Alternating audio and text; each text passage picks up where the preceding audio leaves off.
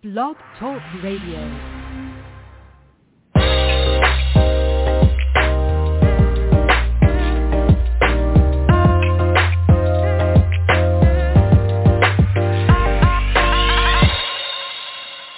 Welcome to the Perkins Platform. This is a solutions-oriented podcast and live radio show. Each broadcast, we dedicate just about 30 minutes to explore topics of interest for leaders and professionals in education and a variety of other disciplines. And this is your host, Brian Perkins. Um, excited to be here uh, today. I have a special guest with me. Um, but I wanted to say, you know, each week, I, just about, I get emails from countless people all over the world. And a lot of times they ask me, so what made you start this podcast? And and I've told this story probably a dozen times or more before, but for those of you who are new, uh, that the podcast really started because one of my colleagues years ago, now many of you know, uh, celebrating 10 years this August. Um, make sure you're here for that big broadcast in August.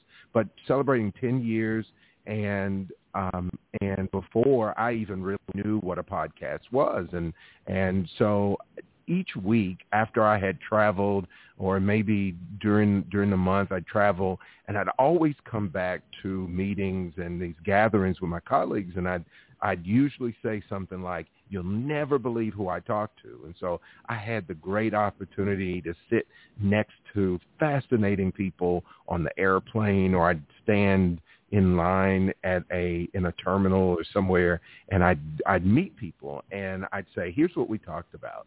And so this colleague said to me, you know, you really should have a radio show. Guess who I met? And I, well, actually he said a television show. And I said, no, no, no. But then he said, there's this thing called a podcast.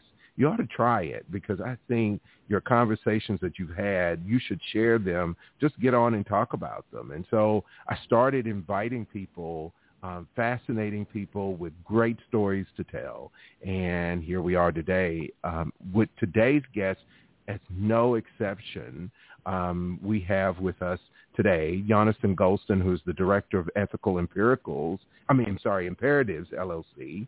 He uh, works with professionals to create a culture of ethics, um, and has been a TEDx speaker, uh, podcast host, columnist, author, and he he is self-referred to as a repentant uh, hitchhiker. So a world traveler and a rabbi. Welcome, Yonason. Thank you, Brian. It's a pleasure to be with you. Well, glad to have you.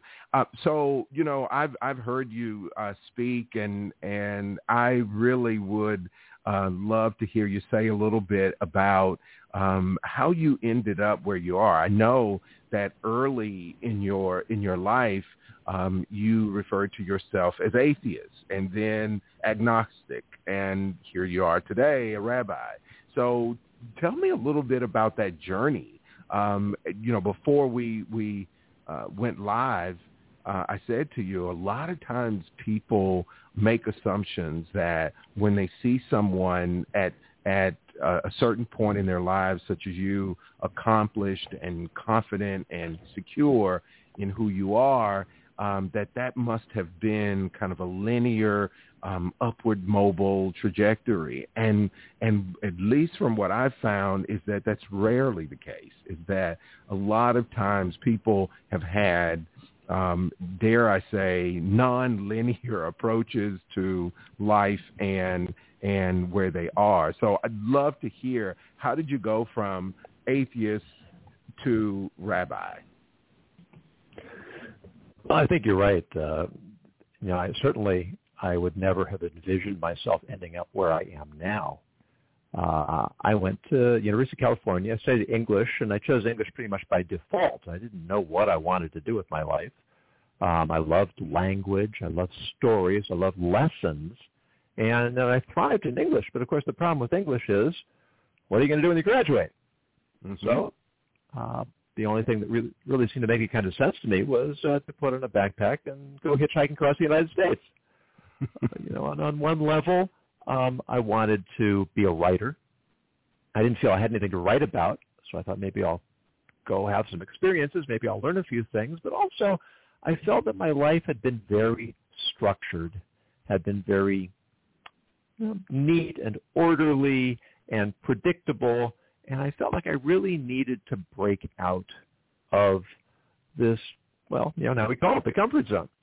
Mm-hmm. And so I did something that uh, many people, including my parents, thought was quite radical. But it really forced me to put myself in situations, you know, potentially dangerous situations. I certainly don't recommend it to anybody today. It's a different world. But it gave me the opportunity to um, meet all kinds of people mm-hmm. and to get a vision of the country, to get a vision of human psychology and human experience. And I caught the travel bug. So after half a year in hitchhiking, I crossed the Atlantic, went backpacking across Europe, and then I ended up in Israel. And there, through a series of unlikely events, uh, I reconnected, or really connected for the first time with my Jewish roots. I'd grown up knowing I was Jewish, but with really no idea what that meant or why it was important. And in Israel, I discovered this you know, vibrant culture of deep ideas and thriving community. Uh, at the same time, I wasn't ready to make a commitment to a religious philosophy. Hmm. Um, I'd grown up considering myself an atheist.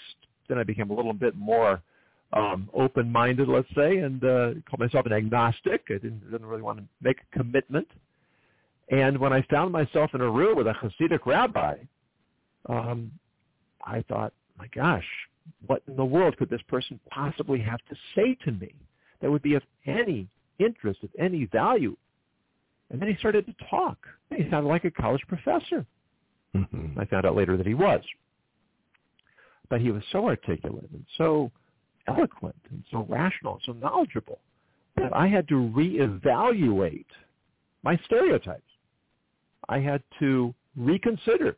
Here's someone that I couldn't have believed would have anything important to say to me, who really is making a lot more sense than many of my college professors did. Mm-hmm. And and I decided that it would it would it would be a lack of integrity for me to simply walk away and not give him the chance to make his case. Mm-hmm. And uh, over the course of the next uh, weeks and months, um, he convinced me that this was actually a rational belief system and that it was based in empirical evidence. And it, it, it followed the arc of history. And it was the guide to living a successful and happy life. And mm-hmm. it changed the entire course of my future. I spent mm-hmm. nine years in Israel studying.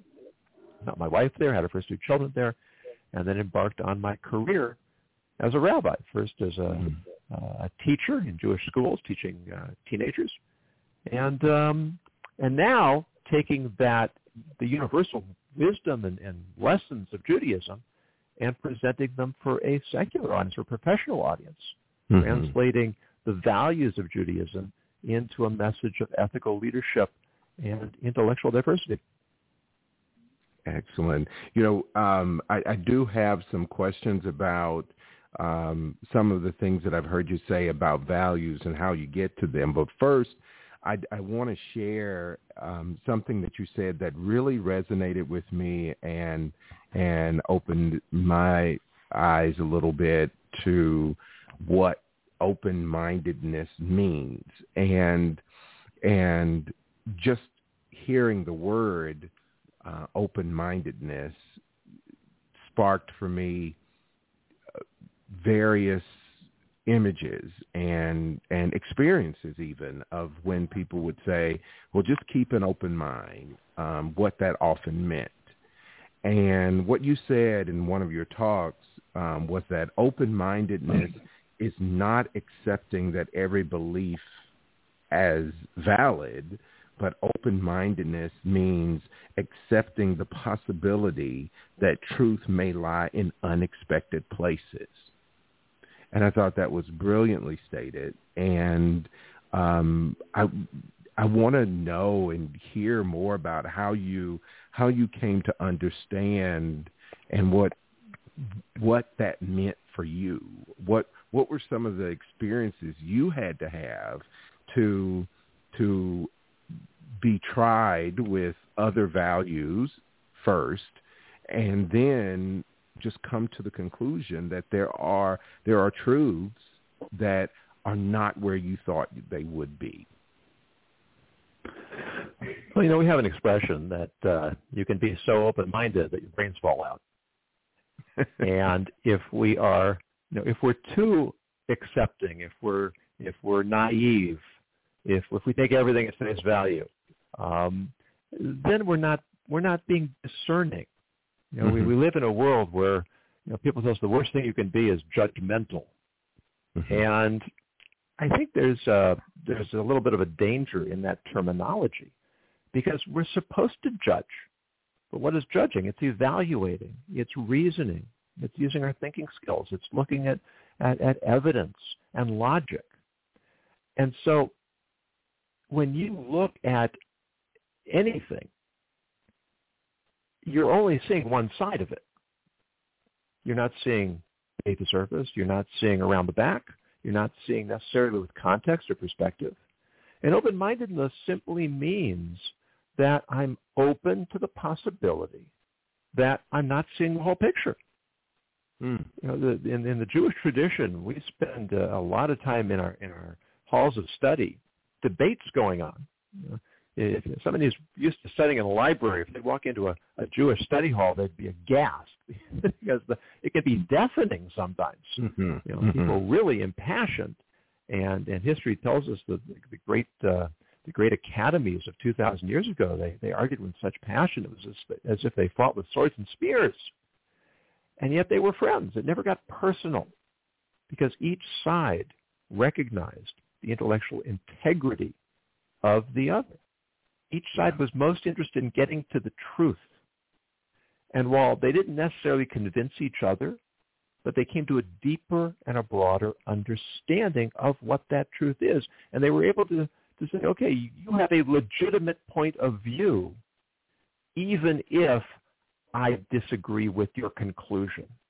Sure, sure. You know, I was I was teaching my high school class once, and I taught them the word ideologue. And one of my students, uh, is an, uh, you know, an Orthodox Jewish high school, one of the students says, aren't we ideologues? And I said, no, because here we, we ask questions. We're not only allowed to ask questions, we're encouraged to ask questions. Mm-hmm.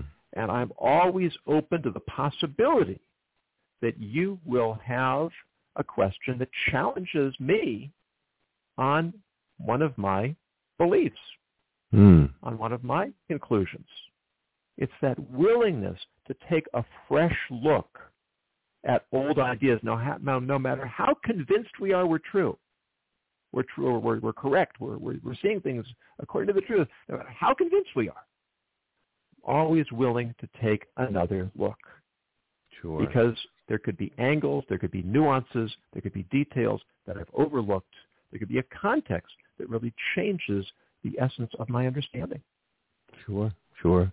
And sometimes it is about your point of view or your perspective, um, not to mention background and experiences that may um, temper or or influence the way you see something. You know, as you were speaking about truth, it made me think about where we are in today's society, though and how so much of what the public discourse is about feels like people are saying, you know, drawing lines in the sand that you're either on my side or you're against me. Um, I've even heard some people say it's not what it is, it's what we say it is, and on and on. And so this idea of of staying open and hearing another perspective or that uh, or hearing something that is the truth that may not be what you've been you've believed for the entirety of your life.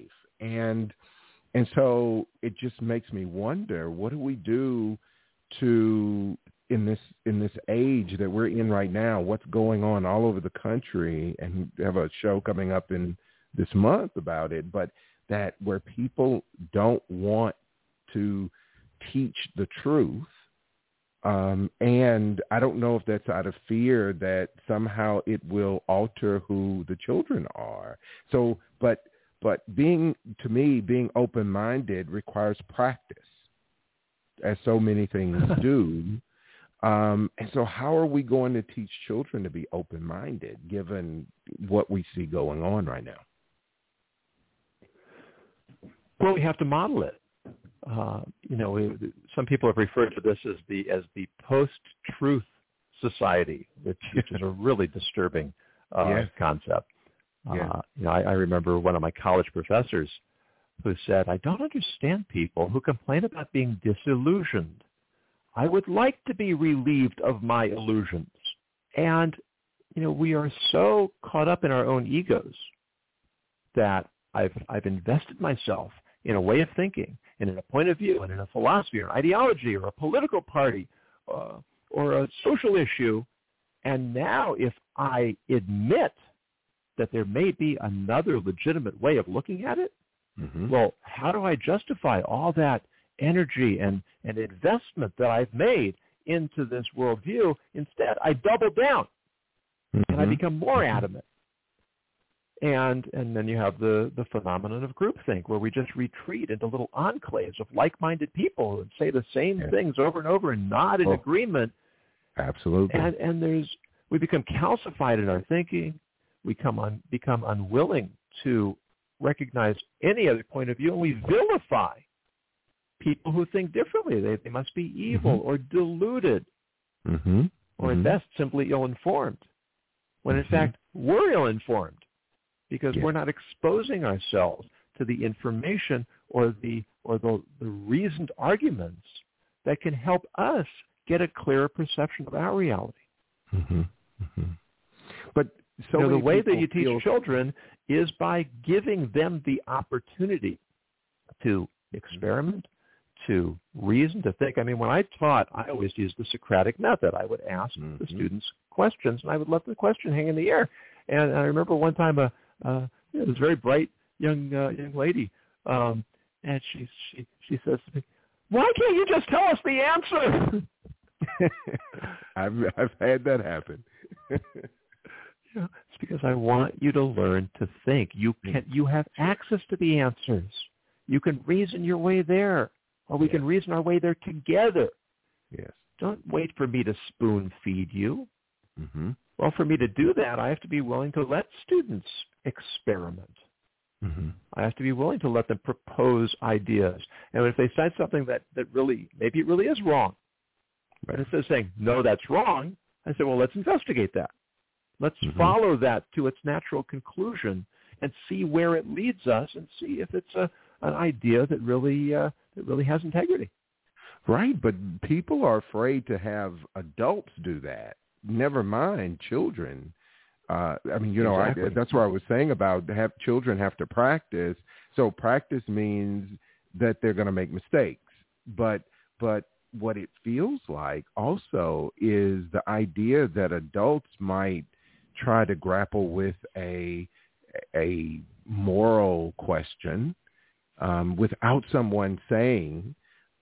I, I remember hearing you say what you thought that rabbi was going to say. The one, you know, the first day that you were at the college that you th- you know he appeared and he looked a certain way and so you thought he was going to say something um very different that he ended up saying to you and so but but the idea that adults would would have to grapple with very tough issues and dilemmas and then maybe come up with a different conclusion is for some people not it's like that's the wrong way to go about it that they want to tell people here's how you think and you're not you know whatever label um because you think some other way.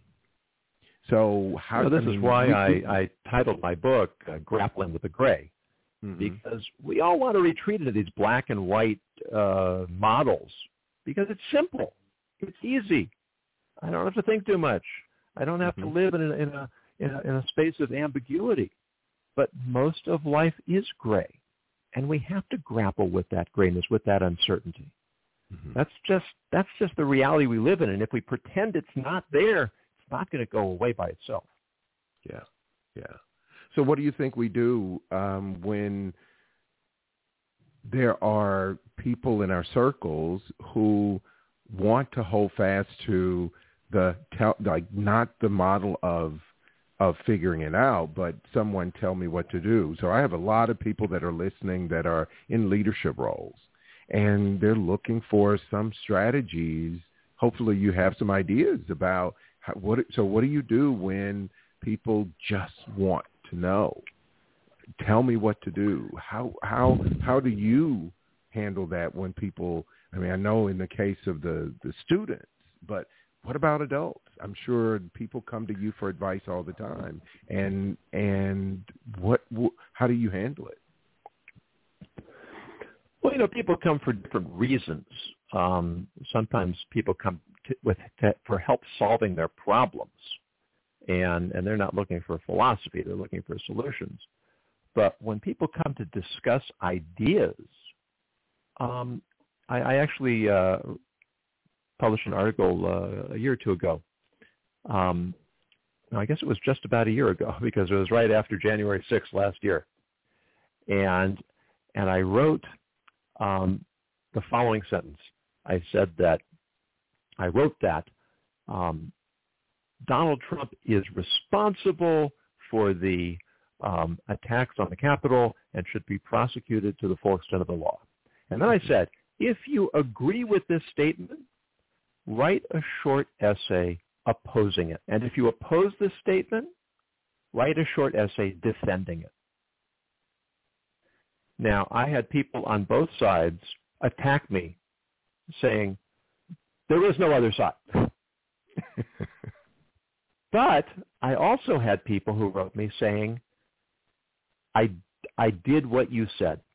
I wrote the essay and it was very instructive. Thank you for giving me the opportunity to consider the other side. Mm. And that was a very encouraging experiment. You know, you're always going to have people who absolutely really refuse to look at things in a new way. And well, maybe over time some of them you can you can convince, but just getting those people who are capable of seeing two different sides to an issue and just need a little encouragement to do that. Mm-hmm. Uh, that's what that's what civil discourse is really all about. Mm-hmm. Not mm-hmm. trying to ram my ideas down your throat. Right. And the other idea is if I show you, and I talk about this in my TED talk, if I if you explain yourself to me and I repeat to you in my own words what you've said and I show you that I've heard you now you're going to be much more willing to listen to me if I express a different point of view. Mm-hmm. Because I will have established credibility in your eyes and I will have established trust in your eyes. Mm-hmm. So the first step can be showing others that we understand where they're coming from. You know, this applies in all kinds of areas. This applies in business too when you're grappling a, with, a, with a business decision. Right, to make sure that every side, every possibility, every angle is represented then we have a bigger picture that's going to enable us to make better decisions. Mm-hmm. Mm-hmm. Um, last thing I know um, that I, I thought about uh, with after hearing your talk uh, was that you talked about values and you, you actually challenged the audience uh, during your, your talk about values in the question of how do you get to them? and and because and I think you started out also talking, are they things that um, just have been passed down to you, or have you examined them? I know you you mentioned that this this rabbi that you encountered challenged you to reconsider your label. Um, talk to me a little bit about what you mean by um, how you got to, or how does one get to their values? Well, we, we get very hung up on labels. You know, I'm a conservative, I'm a liberal, I'm a Republican, I'm a Democrat, I'm a libertarian, I'm a moderate. Um, but once we once we slap on those labels on ourselves and on other people, then we're back to that place where we were talking about before, where I, don't have to think anymore. Once the label's in place, okay, I know who you are, I know who I am, I know where we stand. We need to get past the labels Mm-hmm. and to realize that it's just the way of, of human nature that we absorb our values from our surroundings. It's environmental. It's also, to some degree, genetic. You know, there's certain character traits that people have, higher or lower in, in terms of orderliness or or conscientiousness or openness um, or agreeableness. And it's been demonstrated that depending on which of these qualities you have in varying degrees, that's going to predispose you towards a more conservative or a more progressive view of the world. Mm-hmm. And then if your family has a certain political orientation and your your university does, or your friends in university do, or your neighbors do, we may end up highly invested in ideas that we really haven't chosen for ourselves. Mm-hmm.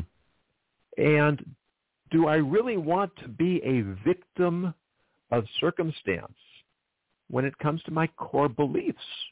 Mm. Or do I want to make the effort to really work out for myself which are the beliefs that are worth investing in?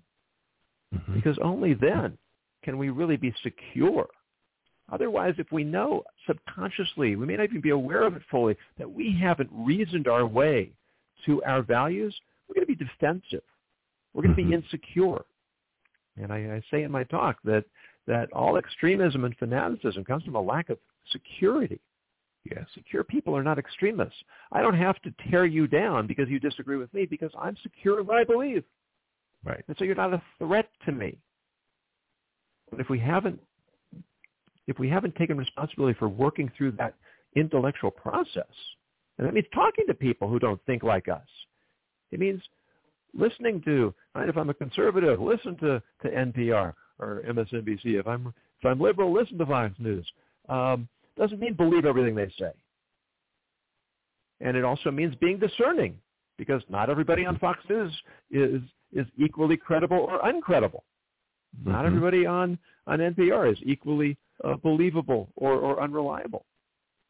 It, it's that discernment that we have to develop. And, and that's really my, my whole focus on ethics is all about disciplining ourselves to take responsibility for the impact that we have on the world that we live in. Mm-hmm. And it starts with developing our core beliefs. And that's going to affect our relationships in every level, in business, in family, and in community. Mm-hmm. And it's going to be the, the, the metric that, that drives our success in all the various aspects of our lives. Sure, sure. I don't know if you're familiar with this exercise. I do um, some um, facilitation at times of, of retreats for various organizations what have you. And there's an exercise I do, and it's and depending on what their goals are, I'll use this exercise, and it's values, and it's the use of these what they call values cards. Uh, you may be familiar with it, but they're about, let's say, 28 different cards that span a fairly comprehensive, certainly not exhaustive list of values. So things like religion and family and work and exercise, health, things like that. And so they these value, these words, labels are placed all on separate cards.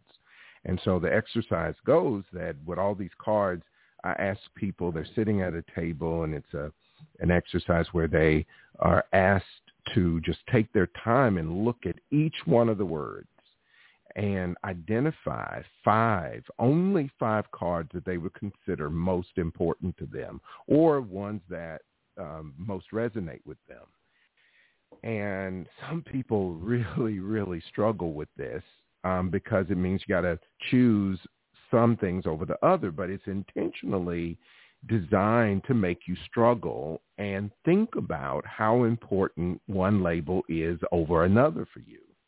But at the end of all of this, when we debrief, um, what I ask people, not so much about, I tell them it's like, you know, this is really not about where you ended up with these five cards.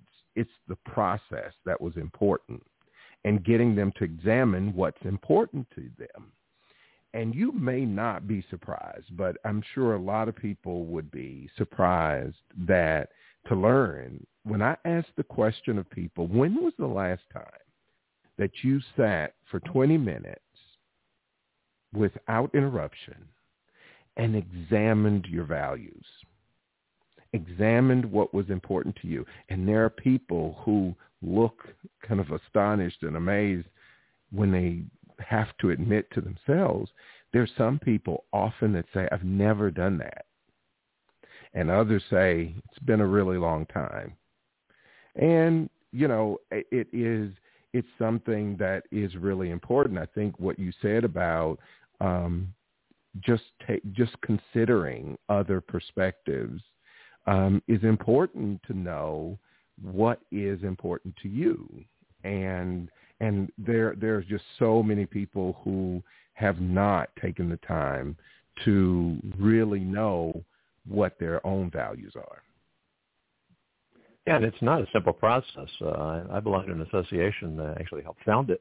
Um, it's an association that's devoted to uh, to bringing ethics into business, mm-hmm. and um, and we wanted to articulate our core values.